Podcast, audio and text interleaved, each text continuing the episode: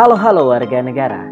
Saya Fauzi Abdillah, dosen prodi Pendidikan Pancasila dan Kewarganegaraan Fakultas Ilmu Sosial Universitas Negeri Jakarta. Podcast ini dibuat sebagai bahan pemantik dalam serial diskusi online Himagusda yang dilaksanakan oleh Himpunan Mahasiswa Guru Sekolah Dasar FKIP Unsyah Aceh.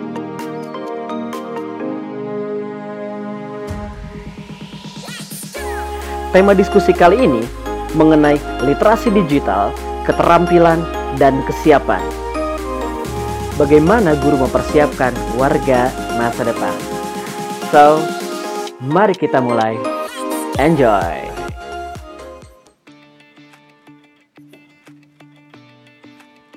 Ya, oke teman-teman. Kurang lebih seperti yang saya bahas di intro, kita akan sama-sama membahas mengenai literasi digital, keterampilan, dan kesiapan.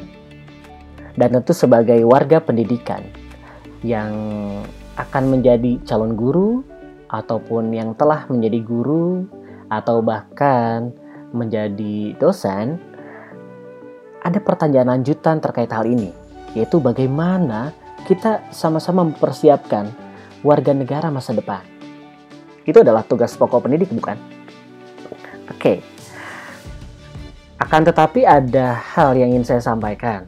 Pembahasan ini terbatas pada dua asumsi dasar. Yang pertama, kita membayangkan bahwa di masa depan nanti digital divide itu akan berkurang. Digital divide itu kurang lebih adalah kesenjangan distribusi terhadap akses layanan digital dan segala hal penunjangnya, misalkan listrik dan sebagainya. Jadi kita optimis saja melihat bahwa di masa depan nanti seluruh warga negara Indonesia mendapatkan akses internet, listrik, dan distribusi lainnya yang merata, insya Allah. Itu artinya semua orang Indonesia ataupun bahkan dunia akan terpapar dan mereka akan konsumtif. Bahkan mungkin mereka akan ketergantungan terhadap akses digitalnya. Itu asumsi pertama. Asumsi kedua yaitu pendengar kan memang calon guru atau akan atau menjadi orang tua ya. Karena dalam teori generasi mungkin yang pendengar ini termasuk generasi Z atau mereka yang lahir antara tahun 1996 sampai tahun 2010 atau mungkin ada millennials ya. Saya termasuk millennials. Jadi ya yang lahir sebelum tahun 95 dan ya, tahun 85-an lah. 85 95 kurang lebih seperti itu. Nah, teman-teman akan menjadi calon guru ataupun orang tua dari uh, generasi alpha. Siapa generasi alpha? Generasi alpha itu ya anak-anaknya para millennials. Mereka yang lahir antara tahun 2010 sampai tahun 2020. Nah, jadi mereka yang lahir sampai tahun ini nih selesai, mereka kita bisa sebut sebagai generasi alpha. Nah, kurang lebih karena teman-teman adalah calon guru akan berhadapan dengan murid-murid atau bahkan anak-anak teman-teman nanti uh, yang sangat technology oriented society. Nah, dari asumsi itu tentu kita mendapatkan bayangan bahwa tentu akan dibutuhkan gitu ya penguasaan-penguasaan tertentu agar kita itu relevan dengan zaman. Nah, dari hal tersebut, tentu kita sebagai calon guru juga harus memfasilitasi bahwa di masa depan nanti di era multiliterasi, jadi multiliterasinya tidak terbatas baca, tulis, hitung, tetapi ada yang lebih. Makanya nanti pembelajarannya pun harus multimodalitas, yaitu ya mungkin ada teks digitalnya, ada fotografinya, video, musik atau bahkan percakapan timbal balik dari pengguna internet. Teman-teman mungkin kalau membuka Instagram para artis ataupun channel YouTube yang top-top ya, para seleb YouTubers itu tentu sepertinya kita bisa jadi lebih asik melihat komentar-komentarnya daripada konten YouTube atau konten Instagramnya tersebut, ya kan? Ayo ngaku. nah, hal tersebut justru bisa kita manfaatkan nanti dalam pembelajaran. Nah, kembali lagi penguasaan-penguasaan tersebut coba diproyeksikan oleh beberapa organisasi dunia, termasuk OECD misalkan, um, atau juga ada World Economic Forum dan World Bank juga bahkan sampai PBB ya United Nation. Nah mereka mengidentifikasi ada kompetensi-kompetensi yang sangat fundamental untuk dunia yang terus berubah, gitu. Nah hal apa ya identifikasi ini mereka menjadikan satu uh, framework ya framework itu kerangka jadi ada kerangka bersama untuk ya ini masuk ke judul saya. Kerangka bersama untuk digital literasi, digital skills dan digital readiness. Jadi memang literasi digital, keterampilan digital dan kesiapan digital. Nah, ini sebetulnya di, direformulasi ulang oleh DQ Institute. Jadi pembicaraan saya ini memang sedang membicarakan um, konsepnya DQ Institute tentang apa saja sih kecerdasan DQ itu digital quotients. Teman-teman mungkin mendengar sebelumnya IQ, AQ, SQ. Nah, sekarang ada DQ, digital quotient. Kit ini yang akan kita bahas nanti. Atau bahkan sekarang deh langsung. Pertama, ada 8 area dalam kecerdasan digital ini. So, teman-teman tadi ya, literasi digital, keterampilan digital dan kesiapan digital itu adalah keseluruhan uh, komponen ya dalam um, atau orang-orang bisa menyebutnya dalam istilah lain sebagai kecerdasan digital. Nah, yang pertama areanya adalah tentang digital identity, identitas digital. Di sini prinsip dasarnya adalah kita harus menghargai uh, seseorang gitu. Nah, apa sih uh, digital identity ini? Digital identity ini adalah keterampilan untuk membangun keseluruhan baik online ataupun on offline identity identity gitu. Jadi identitas teman-teman itu mau dikenal seperti apa di online? Apakah orang yang curhat mulu ataukah orang yang sangat kreatif, orang yang pemarah, orang yang teledor?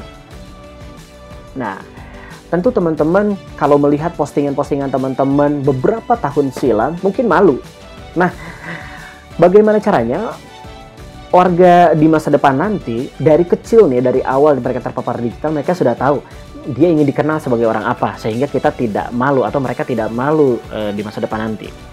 Itu area pertama, digital identity. Jadi atau identitas digital.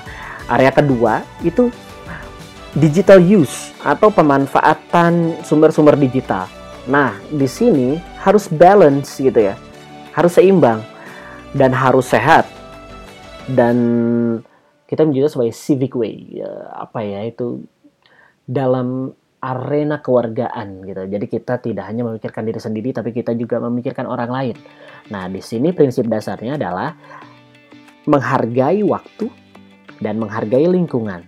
Ingat tuh, dari menghargai waktu dan menghargai lingkungan terlihat bahwa kita tidak hanya berpikiran tentang kita sendiri.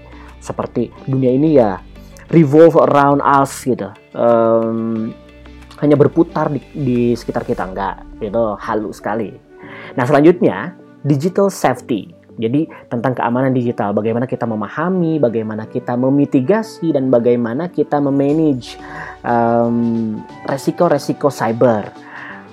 Ya tentu kita um, harus apa ya kita sendiri harus memahami ini kalau kita install uh, aplikasi ini aman atau enggak. Lalu kalau kita ngebuka semua identitas kita di digital itu aman atau enggak, misalkan nama ibu kita sebutkan di uh, online atau misalkan tanggal lahir, itu uh, apa ya namanya identitas-identitas personal itu ya tidak serta merta harus kita umumkan ke luar gitu. Itu digital safety yang ke area ketiga. Area selanjutnya adalah keempat digital security. Kita harus bisa atau terampil dalam mendeteksi lalu avoid avoid itu kita harus um, bukan mencegah ya menghindari ya lalu memanage juga bagaimana level-level uh, ancaman-ancaman di dunia cyber untuk memproteksi data gitu.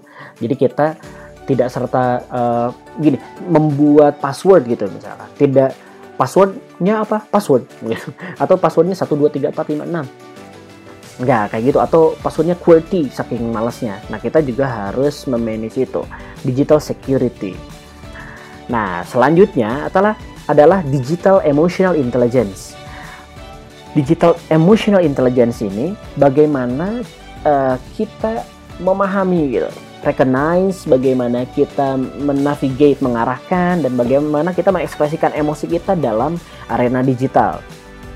Kan tidak semua semua orang harus tahu dong kita marah orang-orang harus tahu kita sebel kita jealous kita jatuh cinta nggak semuanya orang juga tahu. Bahkan orang yang overexpose itu annoying jatuhnya kan tentu teman-teman punya rekan yang seperti itu. Nah, digital emotional intelligence berbicara tentang ini. Selanjutnya adalah digital communication. Bagaimana kita uh, berkomunikasi dan berkolaborasi menggunakan teknologi. Jadi teknologi bukan tempat kita untuk tubir, atau tubir ya, ribut gitu, berkelahi dengan orang lain atau nyinyir. Enggak, kita harus justru kita bisa berkomunikasi dengan orang lain dengan nanti teman-teman yang mau uh, melanjutkan sekolah lanjut S2, S3, teman-teman menghubungi calon pembimbing, menghubungi calon supervisor gitu ya. Lalu kalau teman-teman sebagai guru, teman-teman menggunakan WhatsApp itu untuk bekerja sama dengan guru-guru lain untuk meningkatkan uh, kualitas pembelajaran teman-teman. Ya kurang lebih seperti itu digital communication. Selanjutnya adalah digital literacy. Nah digital literacy ini adalah salah satu um, area yang menjadi area khusus sekaligus area umum dalam digital quotient ini, kecerdasan digital. Yaitu apa? Digital literasi itu keterampilan untuk mencari, keterampilan untuk membaca, keterampilan untuk mengevaluasi, mensintesis, menciptakan, mengadaptasi, membagi. Ya teman-teman tahu lah ya taksonomi Bloom. Nah, kurang lebih pe pengembangan dari taksonomi Bloom itu jadi kurang lebih um, prinsip dasarnya adalah kita menghargai pengetahuan. Nah, um, selanjutnya yaitu digital rights. Digital rights ini bagaimana kita menghargai um, apa ya hak asasi orang lain, lalu hak hukumnya, jadi legal rights-nya. Misalkan gini, ada um, apa namanya? Ada teman-teman kan biasanya saat kita bersenang-senang dengan teman kita, ada kejadian-kejadian konyol yang divideokan atau difoto. Nah, lalu foto atau video itu kita sebarkan, padahal itu mempermalukan orang lain, merugikan orang lain secara personal atau bahkan kelompok. Nah, kita juga harus menghargai orang lain, bahkan kita tidak bisa uh, bersembunyi di balik ah cuma bercanda gitu, nggak nggak boleh gitu. Nah, ini uh, prinsip dasarnya adalah menghargai hak. Nah, selanjutnya ada digital citizenship. Nah, kurang lebih begini, digital citizenship itu uh, keterampilan untuk menggunakan teknologi, uh, medianya dengan aman, dengan kau bertanggung jawab dan secara etis gitu. Lalu level uh, kedua yaitu digital creativity. Kita harus kreatif dalam digital, nggak cuman kopas dan sebagainya. Dan selanjutnya digital competitiveness. Apa sih itu? Yaitu uh, keterampilan untuk ikut serta gitu, ikut serta um, memecahkan permasalahan, uh, menghadapi persoalan global. Untuk apa? Untuk berinovasi, untuk mengkreasi sesuatu uh, sebuah kesempatan gitu dalam digital economy. Teman-teman tahu lah e-commerce banyak orang-orang mendadak kaya karena mendadak bu bukan dengan cara ngepet, gitu, tapi mereka dengan bisnis digital. Hanya diam saja di depan laptop, tapi mereka mendapatkan uh, pundi-pundi rupiah dengan begitu cepat dan begitu banyak. Gimana caranya? Nah, ini digital competitiveness dalam segi ekonomi. Jadi kurang lebih itu yang perlu kita kuasai dan bukan kita saja, tapi yang paling butuh adalah orang-orang yang akan mengisi masa depan selain kita, yaitu murid-murid kita, anak-anak kita, adik-adik kita. Nah, jadi kurang lebih um, digital intelligence itu set satu set yang komprehensif gitu ya antara secara teknis, kognitif, metakognitif, socio-emosional yang uh, berdasarkan pada universal moral values. Kalau di kita kan universal moral valuesnya itu Pancasila, gitu ya. Jadi eh, nilai-nilai uh, yang universal lah untuk seluruh orang. Jadi tidak hanya untuk satu kelompok. Untuk apa? Untuk menghadapi tantangan di, di kehidupan digital dan mengadaptasi kebutuhannya. Jelas ya. Jadi memang untuk menghadapi uh, tantangannya dan mengadaptasi terhadap kebutuhannya. Itu yang kita sebut sebagai literasi digital, eh, keterampilan digital dan kesiapan digital. Lalu kita nih sebagai guru dan orang tua harus seperti apa?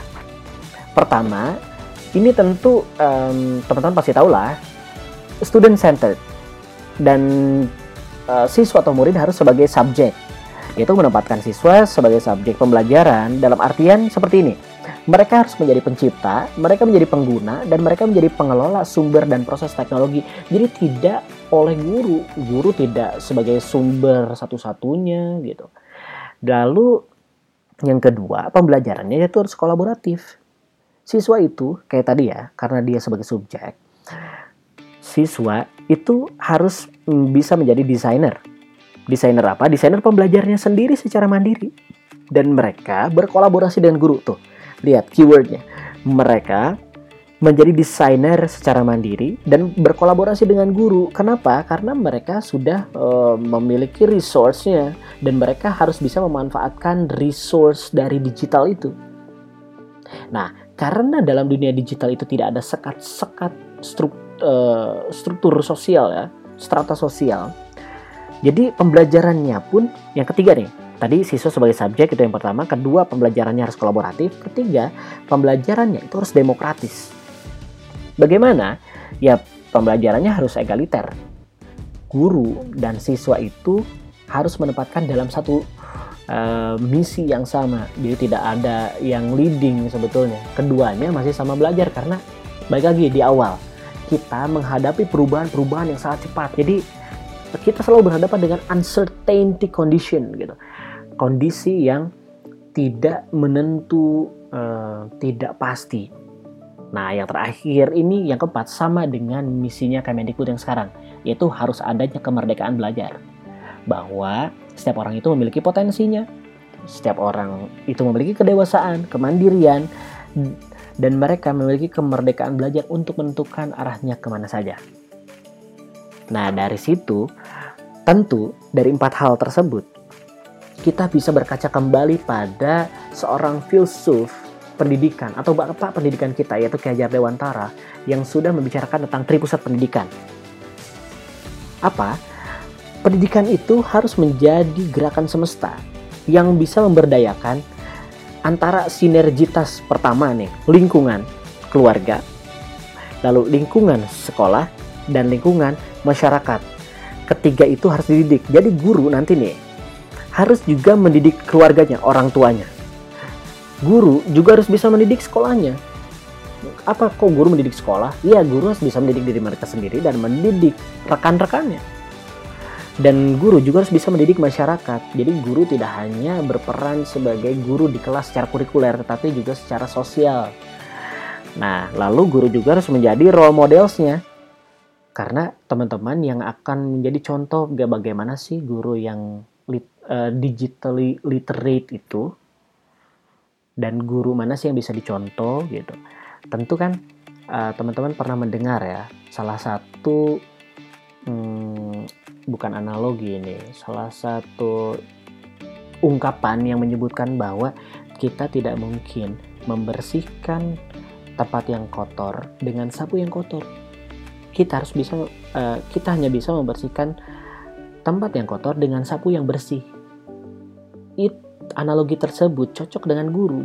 Guru tidak bisa mencerdaskan siswa kalau dirinya sendiri nggak cerdas.